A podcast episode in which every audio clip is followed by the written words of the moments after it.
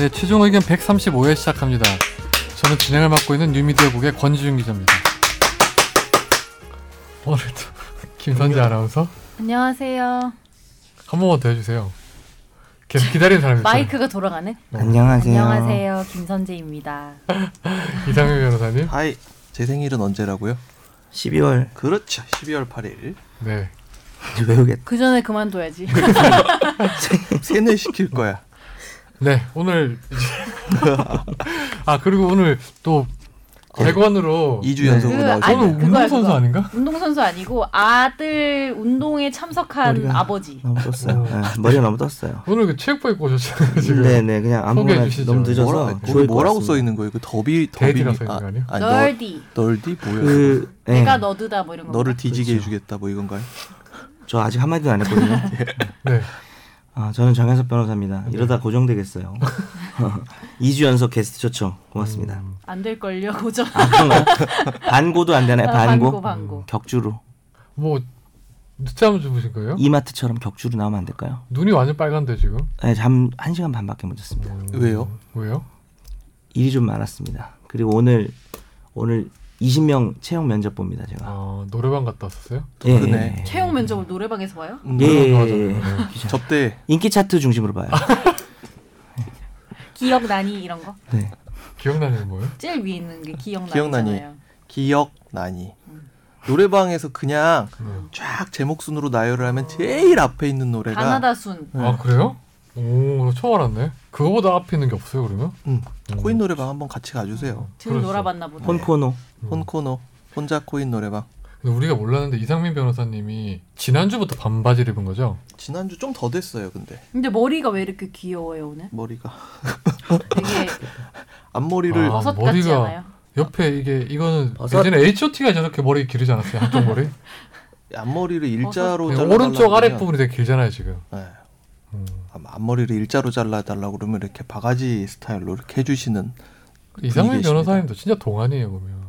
네, 엄청 동안. 아니, 초동안이에요. 내가 안 그래도 이상민 사진을 보여줬고, 그러니까 내가 한 번 옷을 이상하게 입고 왔더니 학원 애들이 이렇게 옷 입고 강의하면 안 돼요?라고 하는 거야. 그래서 이렇게 옷 입고 강의를 그냥 한 애가 있어. 네. 그래서 본인 영상을 내가 보여줬어요. 그랬더니 나이를 맞추는데 어, 되게 어려 보이네요. 이러면서. 어, 그러니까 선재 씨도 진짜 동안이고 이번에 연석형도 진짜 동안이에요. 60살 치고 동안이라 하려고 아니에요, 했잖아. 진짜 아니에요. 이 멘트 다 알고 있어. 연석은 회갑 회갑.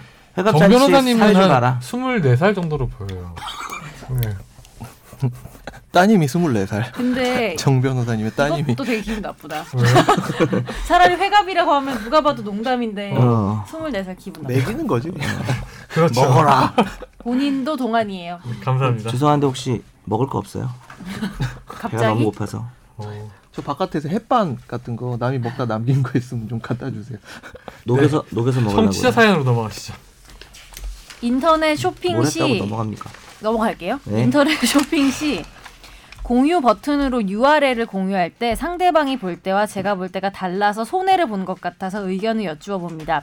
예를 들어 N 포털에서 A 상품을 구매하기 위해서 검색된 상품을 통해서 쇼핑몰로 들어갑니다. N 포털에서 네. 해당 쇼핑몰에서 그걸 바로 안 사고 공유 버튼으로 URL을 다른 카톡이나 카스로 자신이나 타인에게 공유를 하면은 그 카톡이나 카스에 링크된 URL로 들어가 보면 본래 가격보다 비싸집니다. 이럴 때 이 차익금은 카카오에 들어가는 건지 아니면 본 판매자가 가져가는 건지 쇼핑몰에서 가져가는지 궁금한데 이거 문제 아닌가요? 제가 이런 식으로 와이프에게 공유해서 대신 구매를 부탁했는데 나중에 보니 가격 차이가 너무 나서 정통으로 사기당한 것 같아 글 올려봅니다. 이거는 근데 아마 그런 것 같아요. 이 쇼핑 전문가 입장에서 보면 인터넷 쇼핑 전문가 입장에서 인쇼. 전문가. 네. 이게 음. 각종 카드 할인하고 뭐 무슨 보험 상품이 전화 받고 이런 거 해서 맞아, 그런 맞아. 최저가를 거기다 써놓고 맞아, 실제로 맞아. 로그인해서 딱 들어가면 원래 판매가가 뜨는 거죠. 음. 아마 그런 거 아닐까요? 그럴 수도 있는데 네. 제가 추측하기로는 특정 링크를 타고 왔을 때 할인 혜택을 먹여주는 그러니까 그런 네이버 같은 게. 경우에는 NK 할인 이런 7% 7% 추가 할인 뜨거든요. 음, 맞아 네. 맞아. 그런데 그 링크를 타지 않고 그냥 곧바로 다이렉트 접속을 하면 그 할인 혜택이 적용되지 그렇죠. 않은 맞아, 가격이 맞아. 나오는 거죠. 뭐 예를 들어 11번가나 인터파크도 바로 이제 자기 그걸로 들어가면 추가 할인도 들어가는 음. 것도 있고 그런 거 다 비슷한 것 같아요. 아 보니까. 그렇군요. 그 야, 돈은 야, 야, 누구한테 야. 가요 그럼? 그 돈은 그냥 사이트에 가겠죠. 근데 아, 그게 이 돈이 차이가 난다 하더라도 그 돈이 누구로 간다? 그건 좀 애매한 게 그러니까 차액분, 할인분을 어느 누구한테 부담을 시키는지 아, 네이버에서 그러니까 부담을 부담을, 하는 맞아, 예, 맞아. 네이버에서 부담을 하는 건지 아니면 그 물건을 제공하는 그쪽에서 부담을 하는 건지 그거는 계약 사항에 따라서 완전히 달라지기 네. 때문에 요거는 어디서 먹는 건지 제가 잘 모르겠네요. 이분이 질문이 사실 바뀌어 있는 게 엔포털에서 가면은 뭐 100만 원인데 다른 데다 공유하고 가면 120이 된, 되면 그걸 누가 가져가냐. 네. 근데 이 질문이 잘못된 게 원래 120이고 엔포텔을 통해서 들어가면 100으로 싸지는 거죠. 그러니까 20을 누가 부담을 하냐 이게 맞겠네요. 네. 그렇죠. 그러니까 어 그러니까 그 이분은 카- 카톡에다가 공유하면은 120이 되면 20을 카톡이 먹냐 이렇게 물어보신 건데 그건 아닌 것 같고 네. 그렇죠. 싸지는 거죠 오히려 네. 딴 데로 들어가면. 다음 예, 사연으로 뭐. 손해를 문제는 아니죠. 좀- 예, 손해를 봤다고 하긴 뭐. 아 근데 네. 원래 어차피 이 가격으로 돼 있는 거잖아요. 자기 살 때는 결제할 때는 그 금액으로 그러니까 그게 거잖아요. 보일 네. 텐데 그 네. 그게 그러니까. 와이프한테 구매를 부탁하지 마십시오. 와이프한테 뭘 시키는 게 아닙니다. 직접 하셔야 됩니다. 현명한 남편 예. ST. 우리 이상민 변호사님 본인이 엄청 많이 사잖아요 보면. 그렇죠. 본인이 약간 와이프 같아요. 제 와이프. 자웅동체예요. 음, 아 그래요? 네. 되게 훌륭해 보입니다. 엄연히 있는 와이프를 자, 나 지금 좌우 정 변호사님 공차를- 보는데 계속 그게 생각나요. 동백이 그 누구예요? 동네 백수형. 그 누구예요? 아, 옷 때문에? 동백이라고 아니. 하기에는 헤어 컬러가 좀 고급져. 아니 왜냐면 지금 이걸 위에 상의를 내렸는데 런닝이 보이더라고요. 그러니까 SBS 요즘 런닝맨 잘 됩니까? 다음 사연으로 가시죠. 안녕하세요. 항상. 애정하며 듣는 최근 정 변호사가 없어 조금은 섭섭한 청취자입니다. 기사와 관련해 궁금한 점이 있는데요. 요약하자면 원룸 건물주가 세입자들에게는 전세 계약을 하고 나서 대출을 받을 때는 월세 계약을 한 것처럼 금융회사를 속여서 대출을 받아 문제가 됐는데 정작 아무 잘못도 없는 세입자들이 전세금을 떼이게 된 상황입니다. 이런 경우 대출 요건을 제대로 파악하지 못한 뭐 신탁회사, 새마을금고 같은 금융회사들의 잘못이 더 크지 않나요? 어째서 세입자들이 피해를 봐야 되는지 분노하면서 궁금하기도 합니다. 네. 대출 사기네요. 네. 음. 어떻게 되죠 이거는요? 근데 요거는 그 대출 요건의 서류 심사를 이 음. 이제 대출을 기관에서 금융기관에서 서류 심사를 진행을 할 때 그 서류 심사에 문제가 없는 경우들이 꽤 있거든요. 그러니까 이거는 중간에서 그렇죠. 원룸 건물주가 이제 장난질을 친 거죠. 네. 실제로는 전세 계약한다고 해놓고 월세 계약에 맞춰서 계약서를 또 하나 만드는 거죠. 이그 가라 계약서를 만들어 가지고 제출하는 과정에서 아 이렇게 하면 좀 더 싸게 해주겠다라는 식으로 막 꼬셔가지고 음. 뭐 인- 인감 증명도 받고 서류상으로 뭔가 문제 없는 듯이 장난을 치는 경우들이 있어요. 근데 제가 이 사건의 어떤 케이스에 해당하는지는 잘은 모르겠어요. 뭐 근데. 그거야 지금 이상민 변호사님이 말한 사례야 이제 그 세입자들한테도 이제 큰 책임이 있으니까 이 예. 계약서 자체는 이제 당사자들이 했으니까 은행 측에서 모를 수 있는데 예. 예를 들어서 반대의 경우 그냥 집주인이 그냥 가라 계약서를 해가지고 가라 그렇죠. 계약서. 네, 근데 이제 대출을 용어인가요? 받았 아니요 대출을 받았을 때는 은행 측에서도 사실 요즘에 이 담보 대출이나 집 관련 대출은 당사자한테 전화를 하게 원칙이 음. 돼 있거든요. 그렇죠. 예를 들어 서 세입자한테 전화를 해봐서 뭐 그거를 확인 안 한 채 바로 대출해서 좀 은행 측에도 과실이 있는 그렇죠. 거잖아요. 네. 보입니다. 그것까지 장난질을 치는 경우도 네. 있어요. 이쪽에서 대출 전화를 기관에 전화. 오면은 예라고 대답을 해라. 그래서 응, 응, 알겠습니다. 이해하는 경우도 어, 있거든요. 다 따져봐야겠네. 네. 예. 그 만약에 이상민 변호사님이 말한 케이스라면 이제 당연히 세입자한테도 이제 책임 어느 정도 있겠죠. 계약서 그 가짜 계약서를 만들어준 책임이 있으니까 그러니까 반대로 이제 그런 게 아니라면 이제 세입자들보다는 은행 측에 책임이 있는 거겠죠. 그러니까 은행이 선관주의 의무를 다 했는지 네. 선량한 관리자의 의무를 다 해가지고 대출 업무를 실행했는지가 문제됩니다. 네. 만약 이거를 그 금융회사의 대출 담당자가 어떤 원룸 건물주하고 짜고 했다 이러면 이제 업무상 배임이라는 음. 또 다른 이슈가 그렇죠. 발생하게 되고요. 예. 이건 약간 구체적인 케이스에 따라 달라지겠어요. 네. 케바케. 맞아요. 저도 줄임말 써보고 싶었어요. 원래 많이 쓰잖아요. 케바케. 와 진짜 아바아네요. 그게 뭐예요? 아나운서마다 다르다. 아, 나운서 바이 아나운서. 이런 아나운서 거를 편집을 아나운서. 잘하는 게 이제. 이제 좋은 PD의 요건이죠. 넌 기바기야. 그 뭐예요? 기자 by 기자. 원래 다 그렇게 써요 요즘에 사바사 사람 다 사람마다 다르다. 뭐 그렇게 대단히 웃기려고 한 건 아닙니다. 네. 그냥 그렇다고요. 설득력 있죠. 안 웃겼다. 근데 긴장해 있었는데 솔직히 안 웃겼다 이거. 그 팟빵 게시판에 그냥 한 거예요. 우리 네. 댓글 소개 몇 개 해야 되잖아요. 그 정 변호사님 기다렸다고 하는데. 아 그렇죠. 저 그리고 안 읽어서 몰라요. 음, 이런 거뭐저 다시 들어가라는 얘기가 있나요? 네. 네. 본인이 단 거 아니고요. 네. 다음 사연으로 넘어가시죠. 팟빵 댓글 다 읽고 있어요. 네. 예. 얼마 전 와이프가 5천 원 로또에 당첨됐고 다시 자주 방문하던 판매점에 복권을 사러 갔습니다. 와이프는 운전 중이라 밖에 있고 제가 4살 아이와 함께 사러 갔는데요. 저는 제 복권을 현금을 내며 구매하고 와이프 거는 아이를 안고 바꿔주세요. 해요 라고 하면서 아이 손에서 판매점 주인 손에 넘기려고 하는데 판매자께서 아주 정직하게 아이에게는 안 판다 큰일 난다며 제 손으로 달라고 하는 것이었습니다. 그래서 복권집 아, 그때 복권집에는 판매하시는 할머니 할아버지 두 분 저와 아이 네 명뿐이었는데 아주 법대로 판매를 하시는 거예요. 아이는 복권이 뭔지도 모르지만 물건 살 때 카드를 자기가 주겠다, 자기가 내겠다 하면서 한 번씩 아이 손을 통해 결제를 하는 경우가 많았고 그날도 때를 쓰며 직접 하고 싶어 한 건데 별로 기분 좋지 않게 나오게 됐습니다. 되게 무한했을 것 같아요. 그러니까 아이님께서 기분 좋지 않게 나왔어요. 그렇지. 아니 아빠도 뭐 19세 미만의 복권 판매는 불법인 건 아는데 보호자가 동반됐고 아무도 보는 사람도 없었는데 이런 경우도 처벌의 사유가 될 수 있을까요? 그날 저의 손을 탄 와이프의 복권은 꽝이었어요. 먼저 여기서 복권 사보신 분들 있어요? 저요 로또 나도 사봤죠. 응, 어, 몇 자주 번씩 사요? 자주는 아니지만 몇 번씩 사죠. 이상민 변호사. 저는 안 삽니다. 그 돈이 주식을 사야죠. 정 변호사. 나는 뭐 아주 가끔 1년에 한 번이나 살까 아, 말까. 저는 한 번도 안 사봤는데 음. 보면 주위에서 보면 잔돈을 바꿀 때 통상 전 옛날에 껌을 샀는데 제 친구들 항상 복권을 사더라고요. 어, 잔돈용으로. 현금 결제만도 되니까. 어, 그럴 수 있겠네. 뭐 근데 여기서 있는 분들 중에 가장 자주 산 게 김선재 아나운서 같은데. 그런가 보다. 진짜? 그나마 그 중에는 적 그나마 당 저도 근데 이게 항상 그 어떤 도박의 어떤 음. 메커니즘 있잖아요. 5천 원이 당첨이 돼요. 잘 보통은 원래 한 번 살 때 얼마 주고 사는 5천 원. 아 그래요? 그래서 그건 똥돈이네. 5천 원을 다시 재투자함으로써 망하죠. 그렇죠. 보통 그렇게 하죠. 제로가 되죠 그렇게. 그 이상은 당첨이 된 적이 없어요? 없어요. 그래서 안 해요. 어. 이정 변호사님은 본인이 그냥 공짜로 얻은 것 중에 제일 비싼 게 뭐예요? 그러니까 제가 훔쳤다고 생각하시는 거죠. 도벽 아, 갑자기 있어요. 왜 그러세요? 아니 그냥 뭐 아, 경품이든 뭐든. 전 그런 거 잘 안 돼요. 음, 거의 뭐 안 된다고 보시면 돼요. 저는 그런 거면 잘 돼요. 경품. 뭐? 저희 아나운서 팀 송년회 하면은 거의 1등은 제가 뭐 타봤어요? 주유권을 어마어마한 금액대의 주유권을 가져가 봤고 거의 어, 주유소를 어. 살릴 정도였나요? 10만 원. 비밀이에요. 그리고 장난 아니다. 나 좀 줘요. 그러면. 스키 리프트권 이런 것도 가져가 봤고 와. 그 Galaxy Beam 레이저 빔 1등 상품 그것도 당첨된 적 있어요. 짱이다. 오.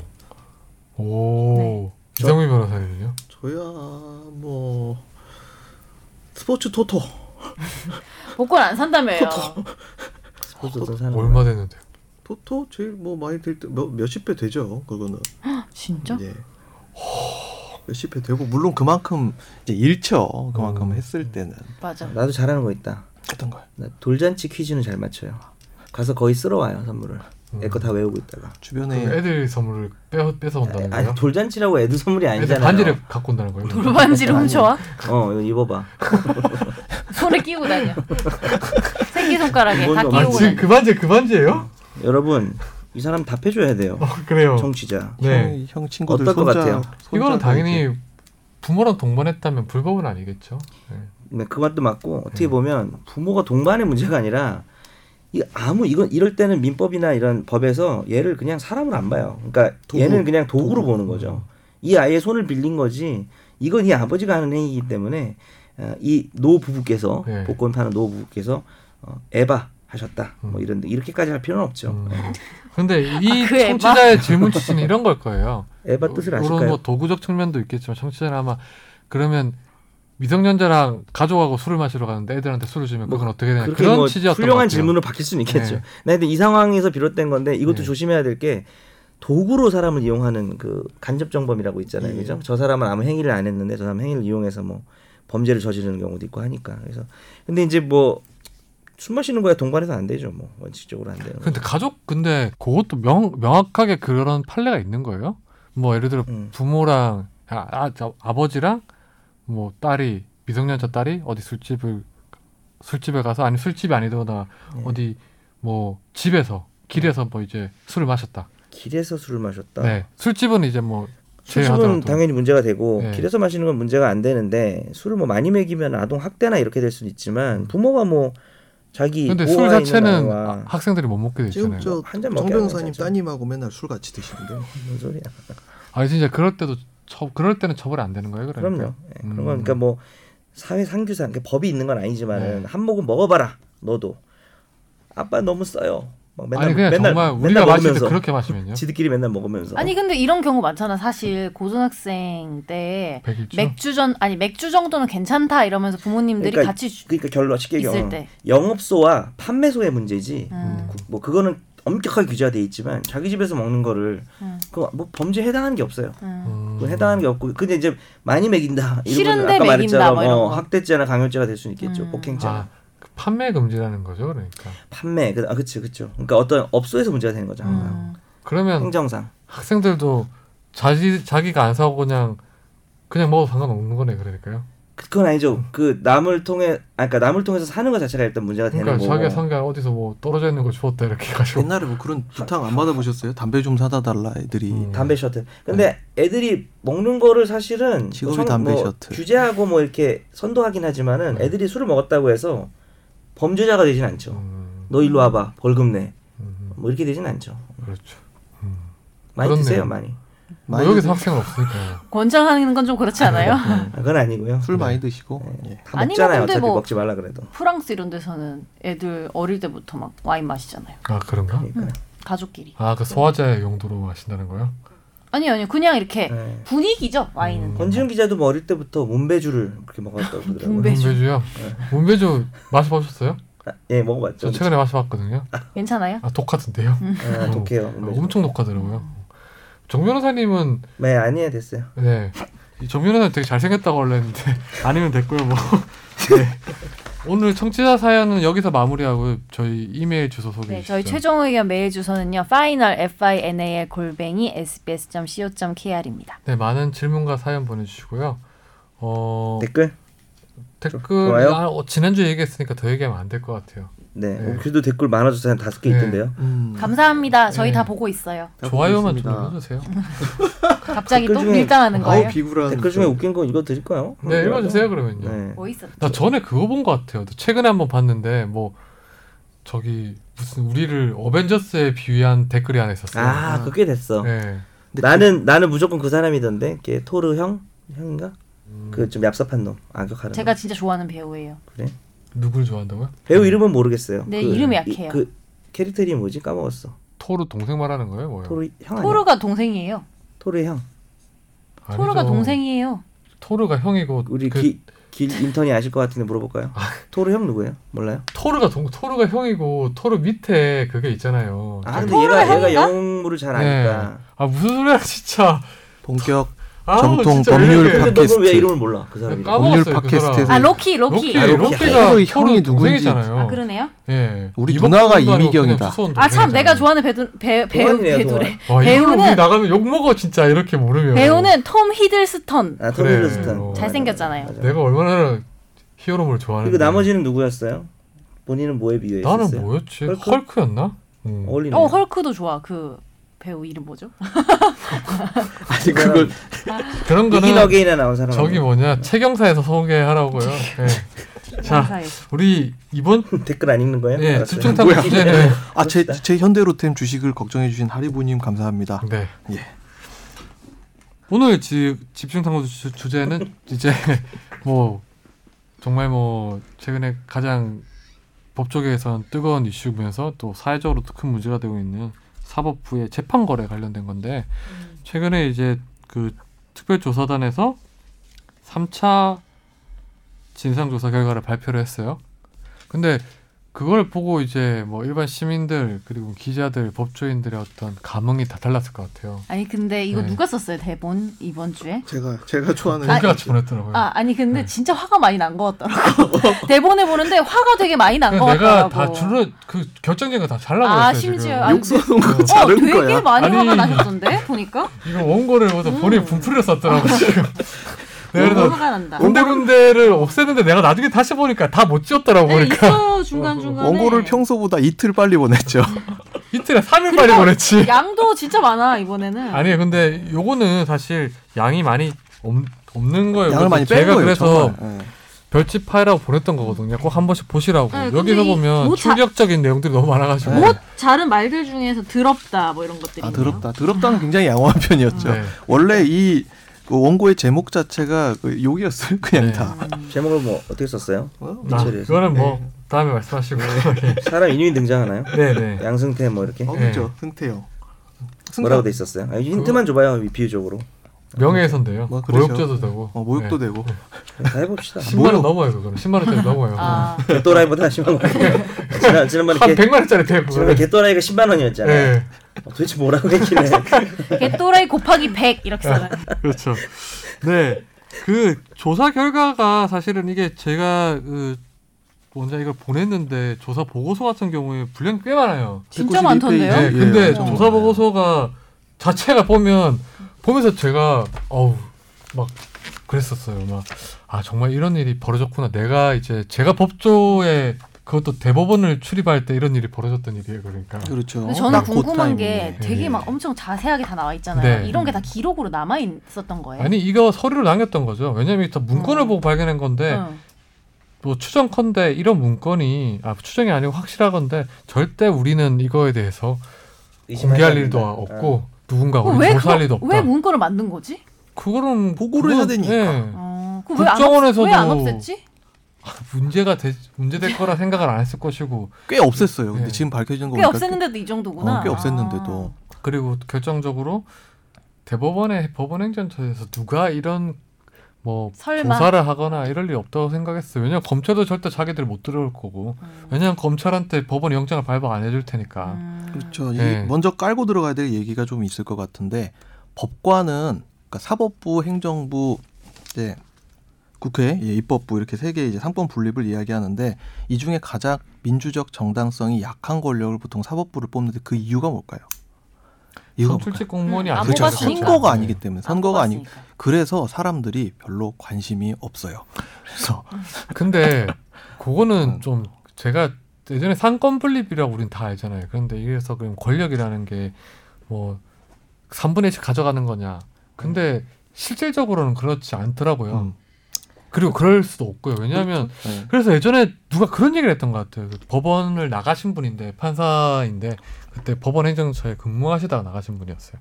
그래서 이제 뭐 약간 뭐 본인은 이제 개인 사점에 나갔다고 했는데 나중에 보니까 이제 그 법원 행정처 조직 논리가 싫어서 나갔는데 음. 그때 저랑 이제 저녁에 밥을 먹으면서 했던 말이 아 법원 대법원장이 착각하는 것 같다면서 이게 상권 분립이라 해서 대통령하고 똑같은 권력을 자기가 나눠 가지고 있는 줄 착각하고 음. 있는 것 같다고 얘기를 하더라고요. 되게 그게 이제 요런 사태의 어떤 원인이 됐던 것 같아요. 지금 3분의 1이 돌이켜 보니까 아니고 균형과 견제라고 배워요 초등학생 때. 아 그렇네요. 그렇죠. 네. 근데 이제 대법원장은 아 초등학교 때 교과서를 열심히 안 대한민국 권력의 보네. 3분의 1을 자기가 갖고 있다고 생각하는 거였다는 음. 거죠. 일단 먼저 우리가 이 보고서 내용을 먼저 소개를 해야 될 것 같은데 한번 이상민 변호사님이 소개를 해주시죠. 소개 네. 다할 수 있어요?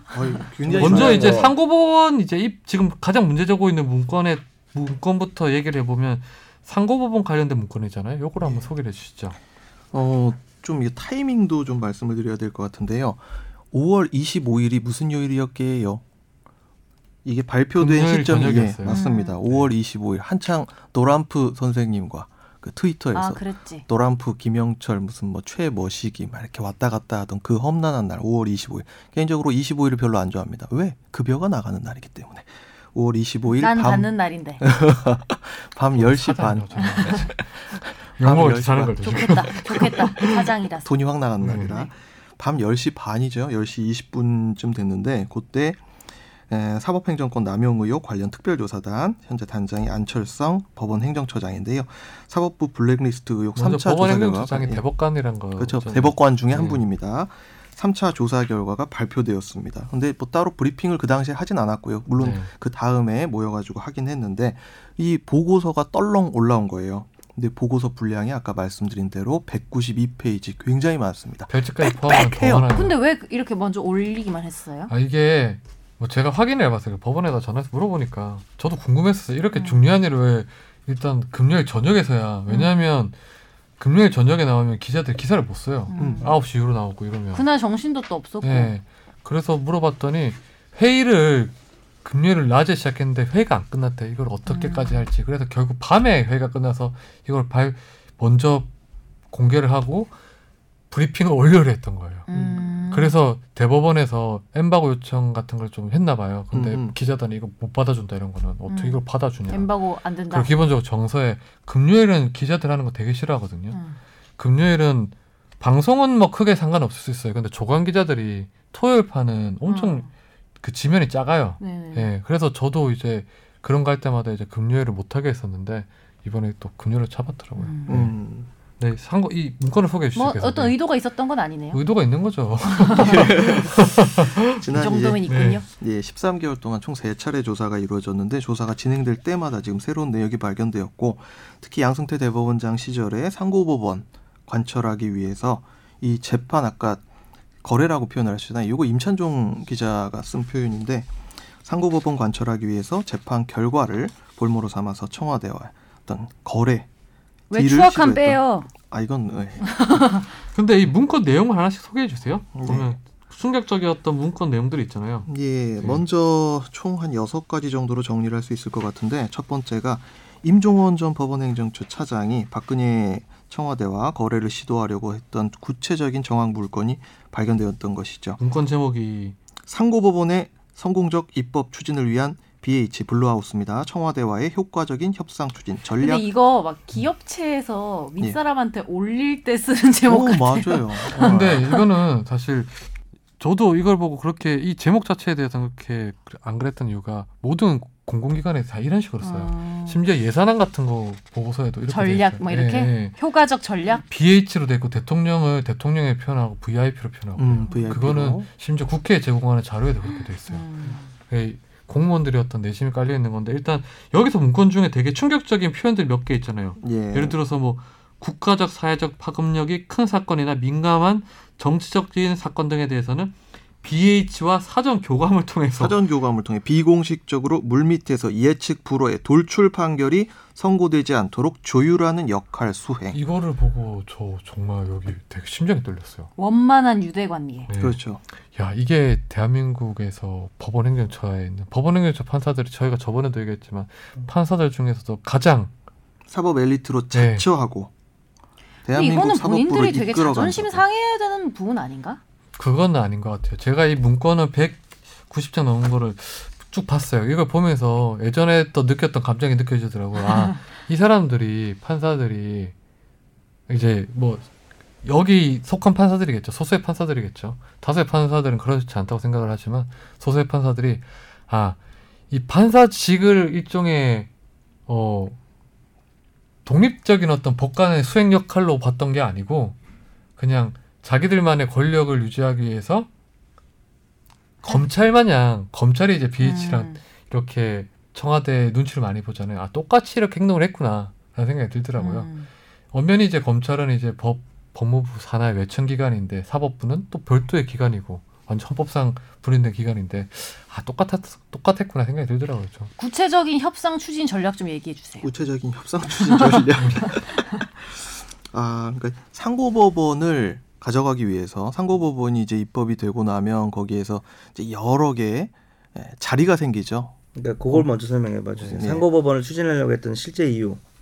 상고법원을 추진하게 되었을 때 이제 그 대법원의 사건이 폭주를 그렇죠. 하고 그 대법원 사건을 제대로 수행할 수 없다는 그런 문제 의식이 이제 나타나면서 이 문제를 어떻게 해결해야 될 것이냐.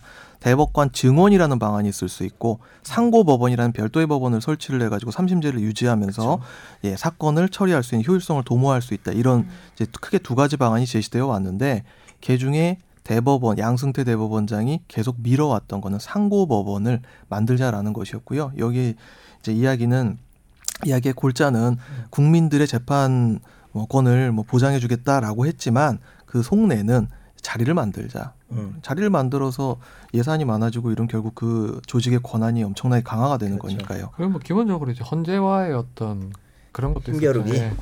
뭐 사실 이런 뭐 필요성을 두고 뭐 감론을 박이 있을 수 있는데 그 상- 자체는 논할 수도 있겠죠. 예, 근데 상고법원은. 상고법원 자체를 만일 할 거면 이 추진 방법이 잘못됐었어요. 여튼간에 네. 밀던 카드라는 거잖아요. 네, 이것도 국민들한테 의견 수렴을 하는 게 아니고 의원입법을 알려고 했었죠. 예. 예, 그리고 이 상고법원 같은 경우에 저도 이제 주변 판사들하고 당시 얘기를 할 때 저는 상고법원 개인적으로 안 좋아했거든요.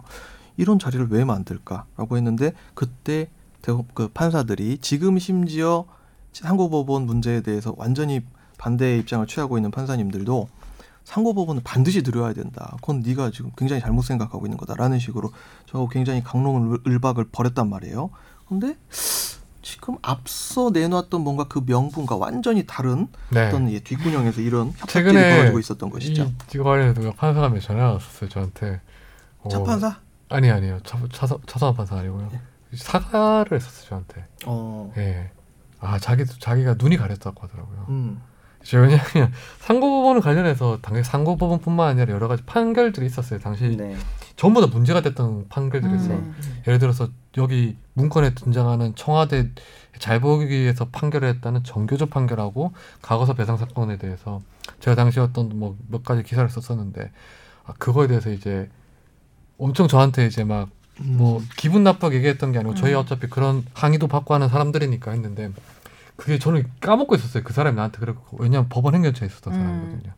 당시에 저한테 뭐 메일도 보내고 막 그렇게 했던 사람인데 자기가 눈이 가렸다고 하더라고요. 음. 제가 당시에 뭐 이런 여러 가지 의혹들도 있었고 방법론적으로도 정당하지 못했고 목적도 제가 보기에는 좀좀 떨어진 목적성도 떨어진다고 했었는데 엄청 그랬었는데 지금 이 문건을 보더니 자기가 좀 반성을 해야 되겠다면서. 근데 너무 네. 웃겼던 게 여기 나오는 판결만 요약하면은 지난 몇 년간 화제가 되었던 어떤 뉴스를 요약한 것 같아요. 그렇죠. 저희가 너무 많아서, 어. 많이 했던 사례들도 어. 여기. 엄청 우리. 요약본 같아. 네. 예. 그리고 요 말고도 다른 문건 내용이 있잖아요. 통합진보당 사건도 있었죠. 그렇죠. 통합진보당 사건. 혹시 예전에 2000년대 초중반에 저 민법 강의 많이 듣고 고시 공부하시던 분들 중엔 전설의 김종원이라는 강사를 들어보신 적이 있을 겁니다. 그분이 이제 가명을 썼거든요. 실제 이름 김종복 씨였고요. 지금 예, 목포지원 부장판사를 하고 있습니다. 그분이 이런 문건을 썼네요. 통진당 관련 사건과 법원 행정처의 소송을 기획하고 재판 진행 중 재판장의 심증을 확인하는 일을 도왔는데요. 통진당 지역구 지방의원 대책 검토라는 이제 문건 제목하에 지방의원 의원직을 상실시키는 방안을 상세히 검토를 해가지고 올립니다. 보고를 합니다. 지방자치 단체장으로 하여금 지역구 지방 의원을 상대로 소송을 제기하게끔 하는 방안을 검토할 수 있다. 제기하게끔. 예. 법원이 이러면 이게 사실 이게 왜 문제가 되냐면 법원은 판단하는 기관이지 고소나 여러 가지 개입하게 되면 이게 원님 재판이 되는 거잖아요. 하게끔. 예. 아, 거기 더 웃긴 게 소재기 후보 지역을 검토하는데 광주 전남 지역은 배제를 하고 경남 지역 중그 이제 정말. 전략이 정말 전략이 구체적이다. 예. 졸렬하죠. 근데 지금 이 김종복 부장판사가요 옛날 김종원 씨, 김종원 씨가 구 구 김종원. 예 사법발전위원회의 전문 위원직을 맡고 있습니다. 사법 개혁의 이제 적임자라고 판단을 해서 대법원에서 꽂아 넣은 거죠. 네. 이런 사람이 무슨 사법 개혁을 합니까? 그리고 또 통진당 관련돼서 다른 내용도 있잖아요. 예, 통진당 지방 뭐 이제 사건 전압 회부에 관한 의견이라는 또 제목하에 이규진 상임위원 지시로 상고심을 전원합의체 회부할 것인지 여부에 대해서 검토한다. 문건 본문에는 전압 판결은 득보다 실이 많다. 소부 판결로서 충분하다. 자 여기서 문제가 되는 게 이 전압 합의는 소- 대법원 소부에서 판단해야 되고 법원 행정처에서는 이거를 법원 행정처 말 그대로 법원 사법 행정을 관리하는 곳이지 재판하는 곳이 아니거든요. 전화비치에서 할 건지를 결정하는 기관이 아니죠. 네, 근데 이거를 했다는 것 자체가 그러니까 이랬던 거예요. 이걸 보면서 제가 뭘 생각냈냐면 예전에 대법원이 이제 전원 합의체 가는 사건이 있고 소부에서 끝나는 사건 있잖아요. 그럴 때 이제 대법원 판사들한테 아 어떤 건 전압 가는 거 보면 되게 정치적인 목적을 가지고 가는 거 아니냐. 그럴 때마다 그 대법원 공무원이. 나서가지고 이게 그냥 우리 법리에 따라서 하는 거지. 어 무슨 뭐 사법에 대한 이해도가 없다고 막 기자들한테 막 야지 주고 이랬거든요. 야지. 근데 이게 뭐야 진짜 자기들이 지금 더 해놓고서는 지금 그러니까 지금 이걸 보면서 제 머릿속에 어떤 생각이 들었냐. 야, 김영환 전 민정수석의 수첩에 들어있는 내용들을 다시 한번 잘 살펴봐야 될 필요성이 있을 것 같다. 거기 수첩에 이와 관련된 내용들이 있다면 이건 법원행정처와 교감을 가지고 거기다 다 사건 내용을 알리고 교감을 해가지고 또 무슨 저- 전원합의체 판결을 언제 어떤 식으로 선고할지에 대해서 다 조율을 한 게 아닌가 그런 의심을 당연히 품을 수 있잖아요. 네. 사실 전압은 규칙이 정해져 있어요. 전원합의체 가는 건 법으로 정해져 있죠. 법원 네. 조직법에 법원 조직법에 정해져 있는데 사실 법보다는 이제 결국 자기들의 어떤 정치적인 목적에 따라서 전압을 올릴지 말지에 대해서 결정을 했던 거죠.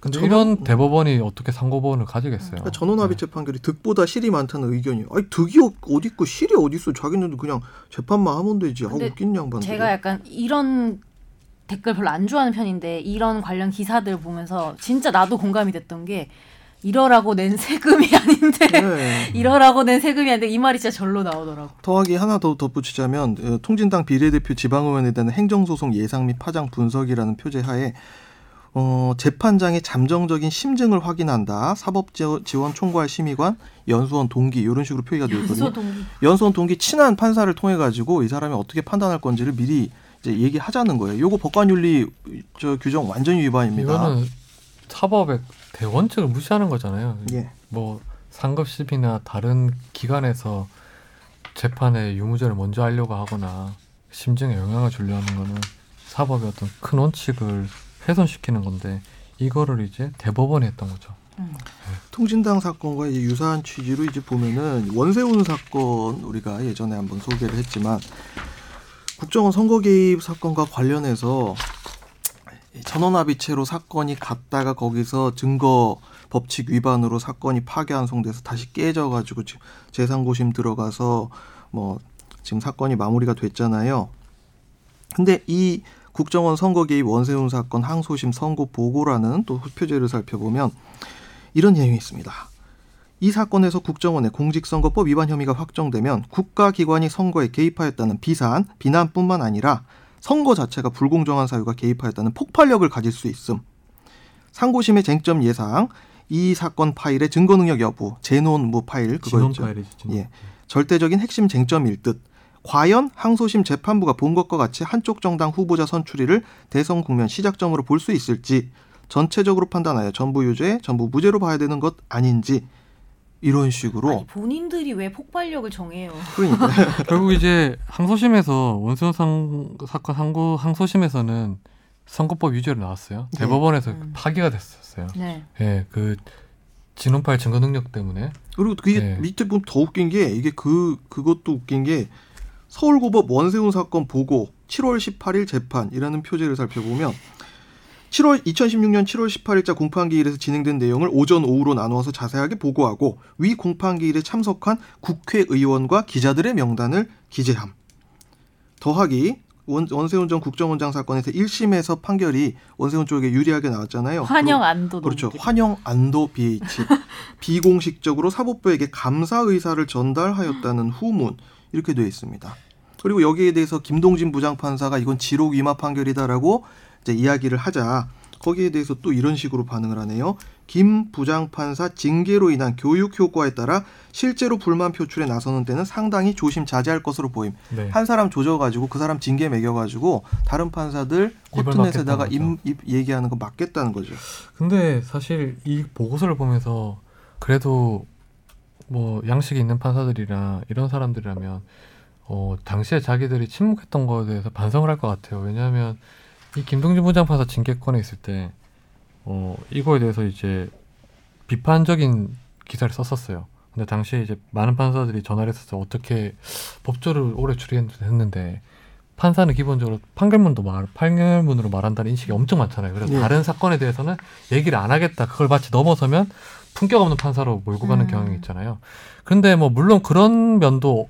있는 것 같아요. 판사들이 되게 함부로 얘기하면 안 되고 그런 건 있는데 그렇다고 완전히 잘못됐던 거에 대해서 사법부 내부의 잘못에 대해서 침묵하라는 건 아니었어요. 아닌 근데 건 아닌 거지. 1심 판단은 일반 민간 방청객만 봐도 잘못된 판단이었어요.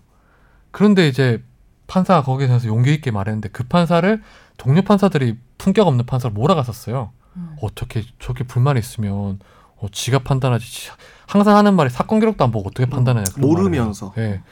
아니 사건 기록을 안 봐도 나온 것만 봐도 판단할 수 있는 사안인데 음. 도리어 그 침묵을 판사들이 그 말도 안 되는 품격이라는 침묵하에 이런 사법부를 대법원을 괴물로 만들었던 것 같아요. 그래서 저는 김동진 판사 당시에 징계 때 그걸 비판했던 판사들 그리고 동조했던 판사들 이 판사들도 참 반성을 해야 됐다고 봐요. 아니 품격도 내용이 있어야 품격이 있지 뭐. 근데 사법부나 있나? 법조 내 자체가 튀는 사람을 굉장히 경계하는 경향이 있고 맞아요. 예. 네. 그런 성향이 있어서 그런 사람도 있을 거예요. 무슨 뭐 근데 뭐 튀는 거를 음, 되게 어- 튀는 사람이 없는 거 맞아요. 근데 아예 튀는 사람이 없어야 된다는 말은 또 아니에요. 그렇죠. 우리가 이렇게 얘기해도 어차피 사법부는 대다수가 조용한 사람들이 있어요. 그러니까요. 그냥 예. 갑자기 성향이라는 게 있죠 기본적으로. 제 약간- 개인 어. 예 개인 에피소드가 떠오르는데 제가 연수원 다닐 때 제가 좀 그, 그런 대로 제가 튀는 사람 쪽에 속했어요. 예, 옛날에 뭐 해왔던 일들이라든지 뭐 그래가지고 저를 되게 좋아했던 이제 편사님도 계신데 그분이 저희 고등학교 선배님이 저를 개인적으로 좀 되게 아껴주시고 아, 중동고? 응 맞아. 싸움 잘하세요. 싸움, 싸움 잘해요. 근데 어, 양승태 대법원장 시절에 대법원장 비서실장을 하셨던 모 교수님이 저를 보더니 저한테 삐끼나 하라고 그랬어요. 어. 그러니까 그 당시에 그, 말을. 그렇죠. 이분은 굉장히 튀는 거를 싫어하시는 스타일이었고 조용히 공부 열심히 하고 이제 말 잘 듣는 그런 이제 연수생들을 굉장히 좋아하셨는데 그렇다고 하더라도 그렇지 않은 사람한테 그런 식으로 모욕적인 말을 하실 필요는 없었다고 저는 생각을 해요. 아니 지금도, 그리고 예. 오히려 그런 사람들이 있는 곳일수록 그 사람이 튀는 데는 이유가 있을 거라고 생각하고 더 잘 들어봐야 되는 거 아니에요? 근데 이번 걸로 명확해진 것 같아요. 그 사법부가 튀는 걸 싫어한다 했는데 튀는 걸 싫어하는 사람들 이런 문건을 만들어서 실행을 했던 거 아니에요? 너무 튀어요. 네, 너무 이거는. 튀는 게 아니라 너무 튀어, 너무 튀어. 이건 범죄죠. 차라리. 김동진 부장판사는 이제 명확하게 누구나 공개적으로 비판했던 사람이고 뒤에서 협답이나 했던 사람들이잖아요. 다른 판사들은. 그러니까 그 튄다는 의미가 뭐 그냥 뭐 나댄다 이런 의미가 아니라 다른 거죠. 좀. 그렇죠. 예. 그 전체적인 어떤 주류의 이야기와 다른 아 이야기를 그리고 하는 것 자체를 나대면 좀. 어때? 어. 나대면 좀 어때? 또? 그러니까 나는 그 나댄다는 거 항상 음. 이 사람들이 자기들하고 안 맞는 건다 나댄다고 하는데 내가 보기엔 하나도 나대는 게 아닌데. 그러니까 너무 어. 반성해. 어. 나보고 나댄다고 하지 말고. 아니 그정 변호사님은 나대는 건 아니에요. 어, 그냥 싫은 그냥 거예요? 비호감이지. 그냥 존실인가요? 이제 이어서 다- 기타 대법원 판례들에 대해서 문제가 됐던 판, 판결들에 대해서 이제 좀 이야기를 하자면 지금 언론에 가장 많이 소개되고 있는 사례가 KTX 판결이죠. 네. 예. 그저께였죠. 대법원 이제 그 대법정에 들어가 가지고 시위하고 네. 이러면서 이제 많이 알려졌는데 그 KTX 판결도 그렇고 뭐 전교조 법외노조 이제 통보 처분 효력 집행정지 관련 판결도 그렇고 그리고 통상임금 판결 긴급조치 손해배상 1심 판결 관련 징계 검토 이런 문건들이 하나하나씩 이제 보여지고 있거든요. 네. 특히 저기서 보면서 제가 되게 오라 했던 거는 긴급조치 손해배상 1심 판결 즉 예전에 이제 박정희 정권 시절에 긴급조치로 인해서 피해를 입었던 사람들에 대한 손해배상 판결이 대법원에 가면서 확 줄어드는 방향으로 바뀌었단 말이에요. 그런데 그 대법원 판결과 배치되는 내용의 하급심 판결을 내린 법관한테 징계를 하겠다는 검토를 김민수 창원지방법원 마산지원 부장판사가 했던 것입니다. 그리고 이거는 이- 그거 아니에요? 저기 뭐냐 대법원에서 배상할 책임이 없다고 했었잖아요. 예. 예. 그러니까 1심에서 원래 있다고 했었는데 없다고 하고 이게 그때도 그럴 것 같아요. 이거 이것도 제가 그 법원 심의관하고 엄청 통화를 했던 것 같아요. 네. 이 내용이 이제 대법원에서 긴급조치 배상에 대해서 배상 책임이 없다고 했을 때 법원 도서관이죠. 도서관에서 심의관하고 통화를 했었는데 왜냐면 워낙 판례를 많이 보는 사람들이니까 음. 이게 그러니까, 예. 만일에 배상 책임이 있다고 하게 되면 사법부에 책임 이 있게 되는 거예요. 음. 왜냐면 당시에 이제 다 유죄를 선고했던 사람들이니까. 잘못 판결했으니까. 예. 공무원이니까. 예. 근데 그걸 없다고 했는데 당시에 1심에서도 이거를 아 이건 대법원 판단 너무 이상하다고 해서 배상 책임이 있다고 대법원 판례가 나온 다음에 있다고 했는데 그걸 이제 판단에 대해서 그런 판결을 내렸다고 그렇죠. 징계를 검토했던 거죠. 그냥 대법원 가가지고 그건 다시 깨면 되는데 그걸 네. 가지고 매우 부적절한 행동으로서 직무윤리 위반 가능성에 존재한다 이렇게 저는 진짜 상식적으로 이해가 안 되는데 판결을 내린 걸 가지고 징계를 한다는 거는 헌법에 위반되는 거 아니에요? 그렇죠. 그렇죠. 거기다 김민수 지금 제가 이름을 일부 적시하는 이유는 사법부는 견제받지 않는 권력이기 때문에 선거로서 판단받지 않는 권력이기 때문에 이건 다 아셔야 된다는 의미에서 말씀을 드립니다. 이 부장판사가 어떤 행동까지 했냐면 차성환 판사 지금 예 사실 판사가 지금 몇 명의 판사들이 나와가지고 KBS 뉴스에 얼굴 까고 그리고 목소리 내놓고 출연하고 이야기를 하거든요. 근데 판사가 얼굴 까고 허락받지 않고 인터뷰를 한다는 건 굉장한 용기를 필요로 하는 일입니다. 음. 막말로 출포판이에요. 출세 포기한 판사죠. 음. 원래 제일 무서운 사람이 출포검 출포판이거든요. 예, 출세 포기한 사람이 제일 무시, 무시하는데 이 차성환 판사를 사찰을 하라는 문건을 지금 만든 분입니다. 이 김민수 창원지방법원 마산지원 부장판사. 근데 이런 분들이 법원에서 평판이 나쁜 사람이냐 그렇지 않아요. 저도 이분들한테 판결 받아보고 재판 진행 겪어보고 뭐 홍승면 판사님 다 마찬가지인데 이분들이 법원 내에서 평판이 나쁜 사람들이 아니고 법원에서 재판 진행도 굉장히 잘한다는 평가를 받고 있고 그런 분들인데 뒤에서 보면은 이렇게 어 일본군 앞제비 비슷한 짓을 지금 하고 있었다는 게 충격적이란 말이에요. 네. 아는 분들이에요. 다한 다리 건너면 다 알아요. 조금 전에 이제 그 징계 검토했다는 것 자체에 대해서 이게 원래 판례 변화라는 게 하급심부터잖아요. 네. 네. 대법원에서 판단이 판례가 이상하면 하급심에서 다시 바꿔서 이렇게 뭐 판례 변화에 어떤 뭔가 초석을 닫는 그렇죠. 건데 시도를 하는 거죠. 네.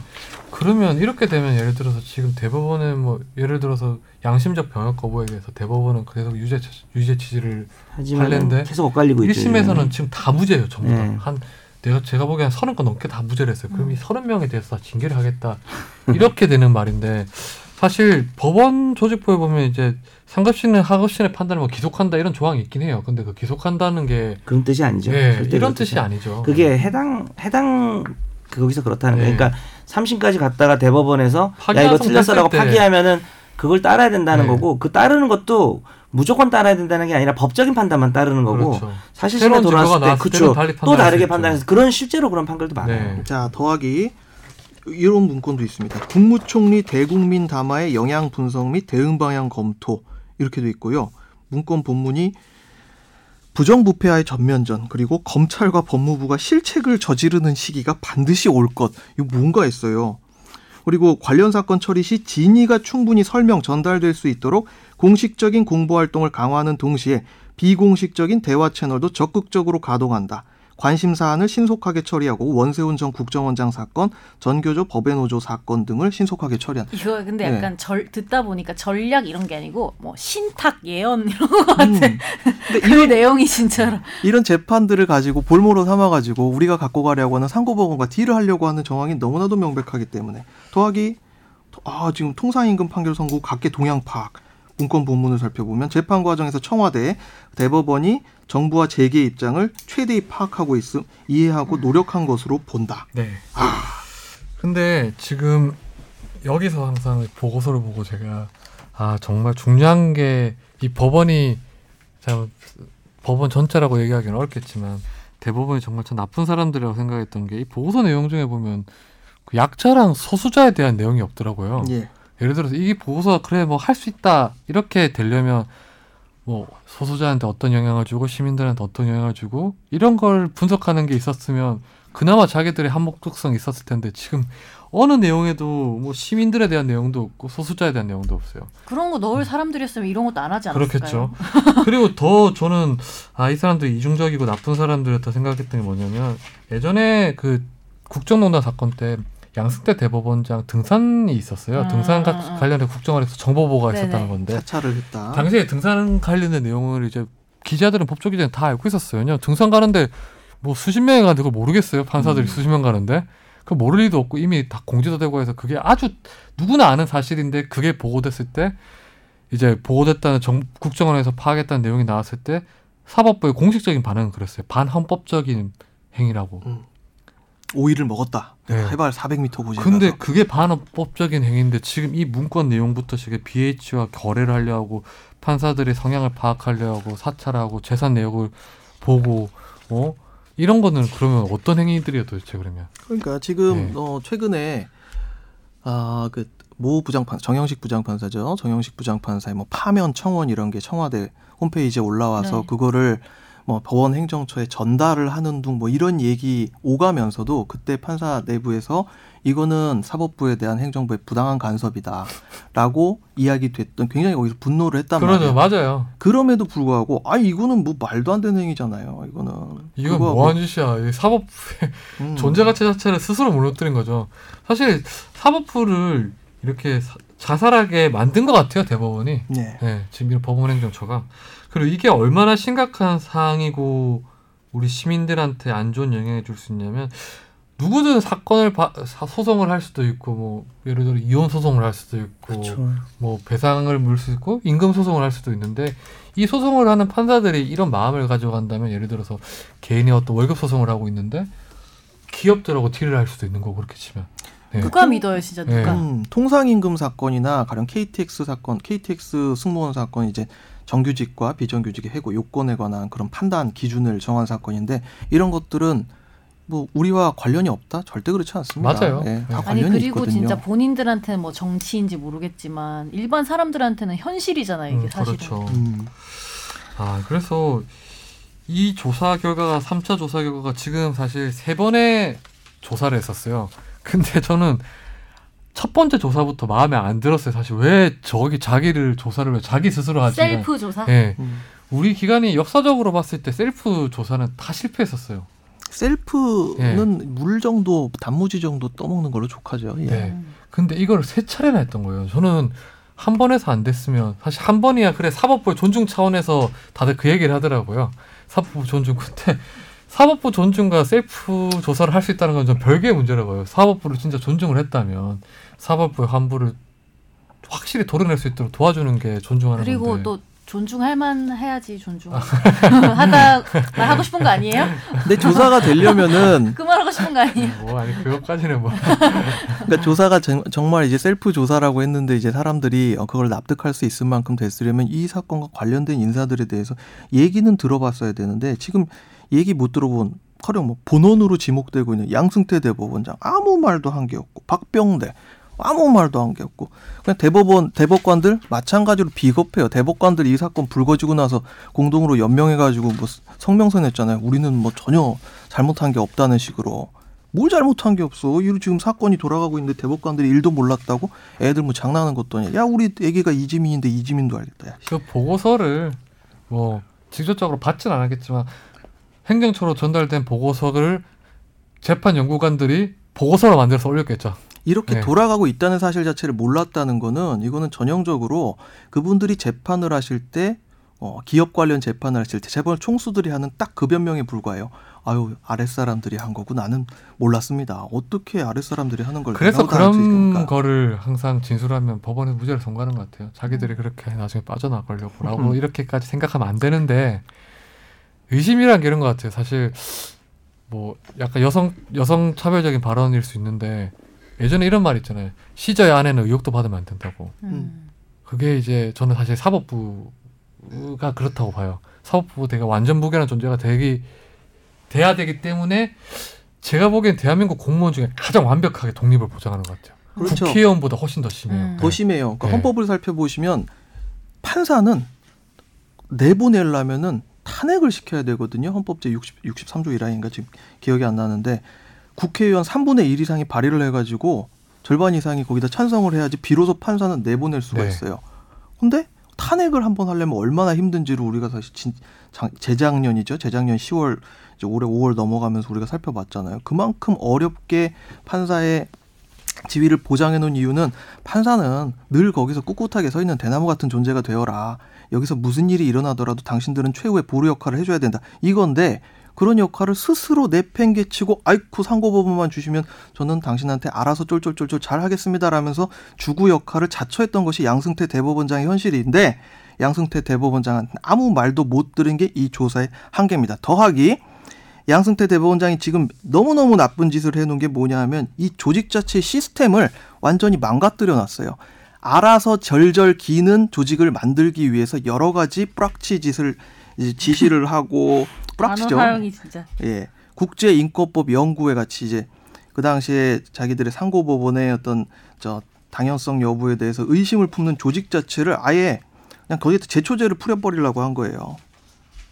그러니까 이게 이 지금 단순히 판결 하나에 어떻게 어떻게 개입을 해가지고 그래 요걸 가지고 우리가 어떻게 해보자 이게 아니라 사법부란 시스템 자체를 병들게 만들었다는 그 문제 때문에 양승태 전 대법원장 그리고 그 당시에 같이 부역했던 사람들은 비판받고 비난받아 마땅한 겁니다. 근데 거부하면 딱히 부를 방법은 없는 거예요? 아, 지금 그래서 셀프 조사라는 것 자체가 음. 사실 문제가 있다고 봐요.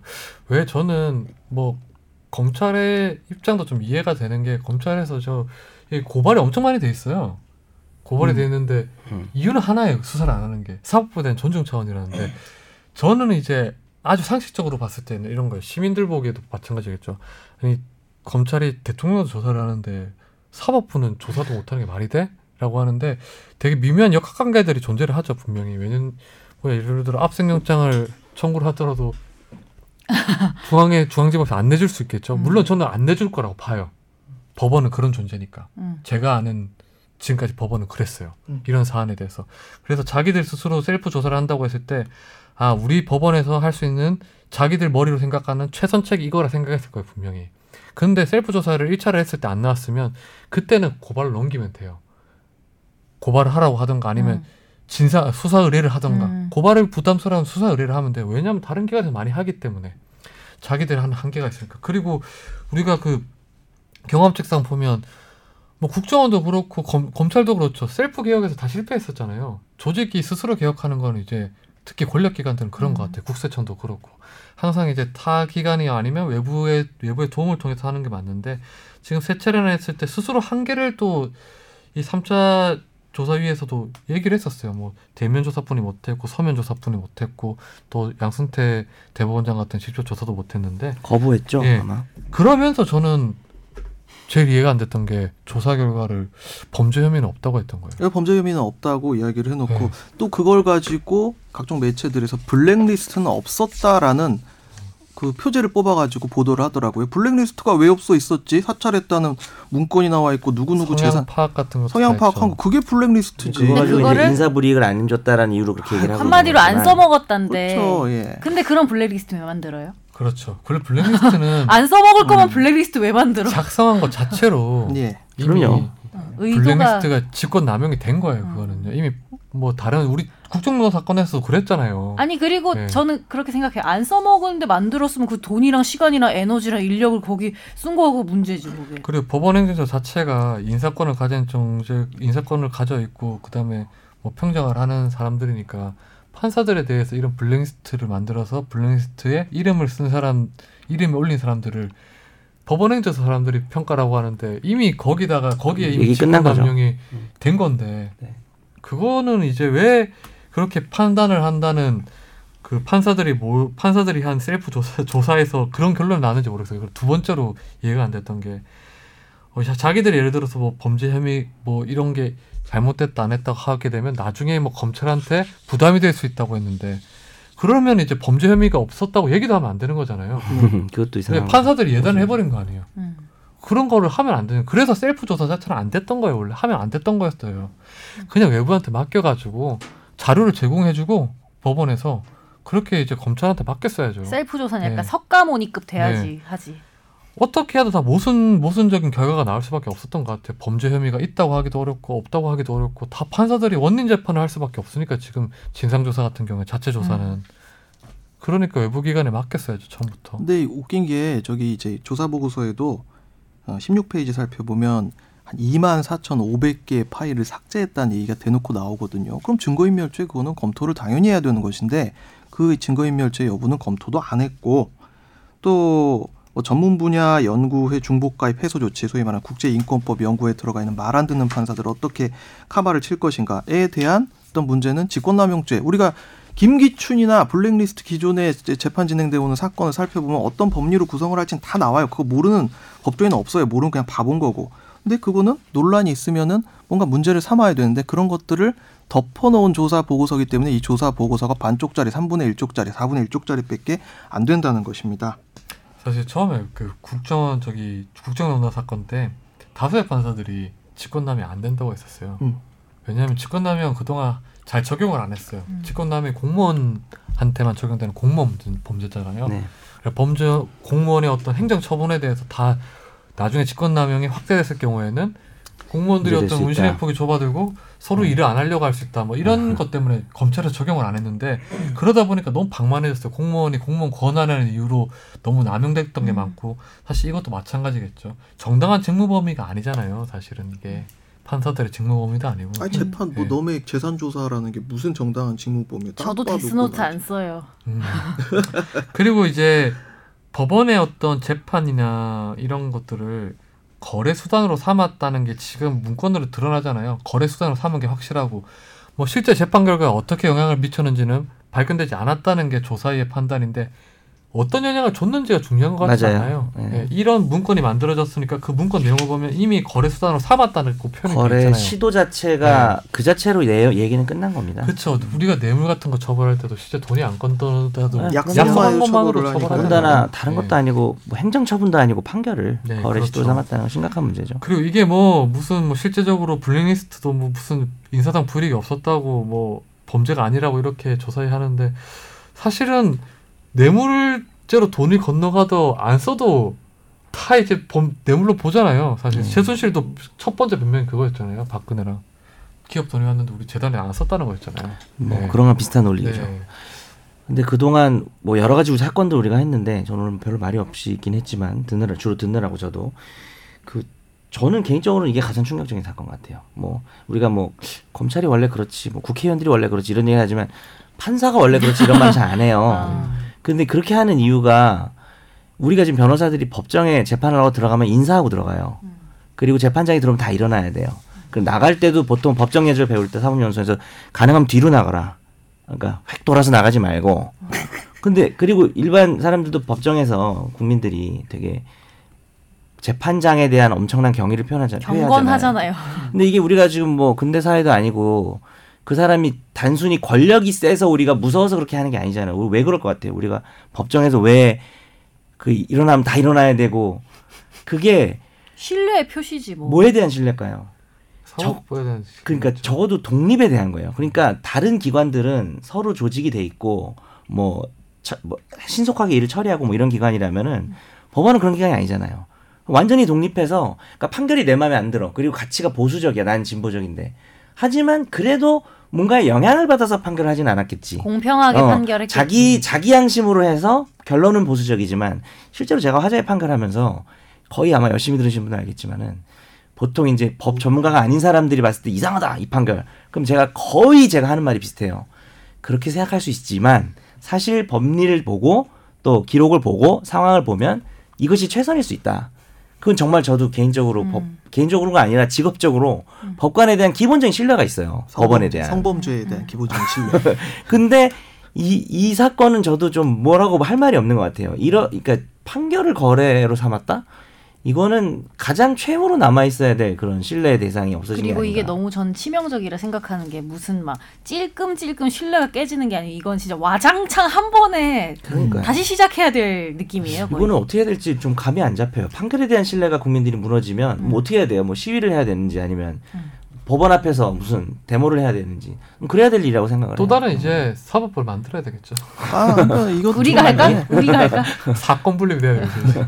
반성을 하게 되는 게 이제 저희도 법조인인 탓에 그리고 저희 주변에서 열심히 살아왔던 친구들 그리고 아는 사람들이 또 사법부에서 열심히 근무하고 있는 탓에 이제 설마 저 사람들이 나쁜 마음을 먹고 어떤 일을 하겠느냐라는 항상 그치. 머릿속에 의구심이 있단 말이에요. 그러니까 신뢰가 기본적으로 의구심이라고 신뢰가 있는 이 거죠. 신뢰를 기본적으로 갖고 있죠. 예, 그래서 사법부의 판단은 최대한 존중받아야 한다.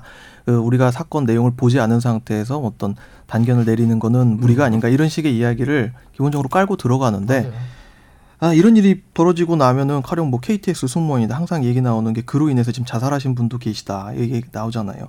그런 분들한테 내 사건이 어떤 정치적인 목적에 의해서 희생됐다라고 주장하시는 분들한테 아닙니다. 사법부가 양심에 따라서 제대로 판결을 했고 우리가 설득을 하지 못한 겁니다라고 납득을 어떻게 시킬 수가 있겠습니까? 그렇게 못 한다고요. 불가능하죠. 결국 네. 재판의 공정성이라는 반드시 지켜야 할 헌법에서 가져가야 될 평- 가져가야 될 그 가치 자체를 스스로 난도질을 해서 어, 죽여버린 거죠. 양승태 이번 거. 때문에 재판소원 제도 도입하자 해도 이제 대법원 할 말도 말이 없을, 없어요. 없을 것 같아요. 예. 헌재에서 이제 재판소원 하게 해서 하는 것도 진짜, 진짜 예. 어, 아직도 저도 법률가다 보니까 이 사건의 충격은 크지만 그래도 이제 정말 정말 많은 걸 보잖아요. 판결에 대한 어떤 불만들. 예. 그러니까 사실 판결이 이렇게 나올 수밖에 없는데 정말 그냥 뭐 다 떼쓰고 이런 사람들도 있고 그런 인식들이 있잖아요. 그렇죠. 네. 어떤 하나의 가치관도 중요하지만.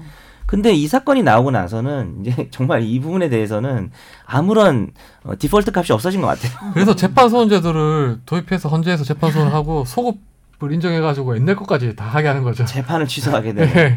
그래서 KTX도 지금 구제할 방법이 없다는데. 헌재 의문의 네. 일승인데요 어, 그렇게 의문의? 가만히 있었는데. 네. 어.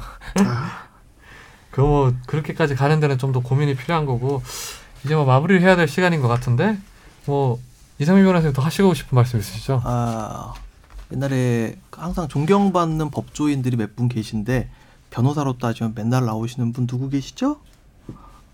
고승덕 씨요. 미안하다. 최, 최다 출연. 예, 이렇게 부성애를 다시 한번 생각하면서 아, 미안하다. 예, 뭐 저런 챙겨? 내가 말이야. 아닙니다. 성대모사 하겠습니다. 법관 중에는 이제 가인 김병로 선생님이 가장 존경받는 법관 중에 한 분이시고 그래서 가인 법정 변론. 예, 초대 대법원장 가인 뭐 법정 변론 대회라는 것을 그렇죠. 대법원에서 가인 만들어서 변론 대회가 예. 부하걸 아닙니다. 예. 예. 가- 진짜 기시가 막 느껴진다. 나 지금 조금 여기 올라왔어. 끝날 때 열이 그 올라왔어. 아니 청취자분들이 오해할 수 있어요. 가인 법정대회면 아이. 아브라카다브라 이럴 수도 있어요 생각을. 결혼 아. 정보 회사도 있잖아. 근데 있네. 결혼 정보 회사. 결혼 정보에서 그렇죠. 야, 빨리 하시죠. 예. 예. 가인 김병로 대법 저 대법원장이 존경을 받는 이유는 이승만의 그 부당한 재판 개입에 대해서 굉장히 이제 큰맘 먹고 다퉜기 때문이거든요. 예, 곤조가 있으셨고 딸깍발이 대법관으로서의 뭔가 이게 또 완벽한 곤조가 있으면 또 완, 완전 좋은 것도 아니에요. 근데 네. 예. 성격이 뭐 네. 그렇지만 이분이 그래도- 적어도 재판부 사법부의 독립을 위해서 자기의 어떤 그것만은 뭐. 곤조를 절대 버리지 않았거든요. 그와 대비되는 인물로 유태흥 이라는 대법원장이 있습니다. 전 대법원장. 이분은 전두환 정권이 들어서고 나서 네.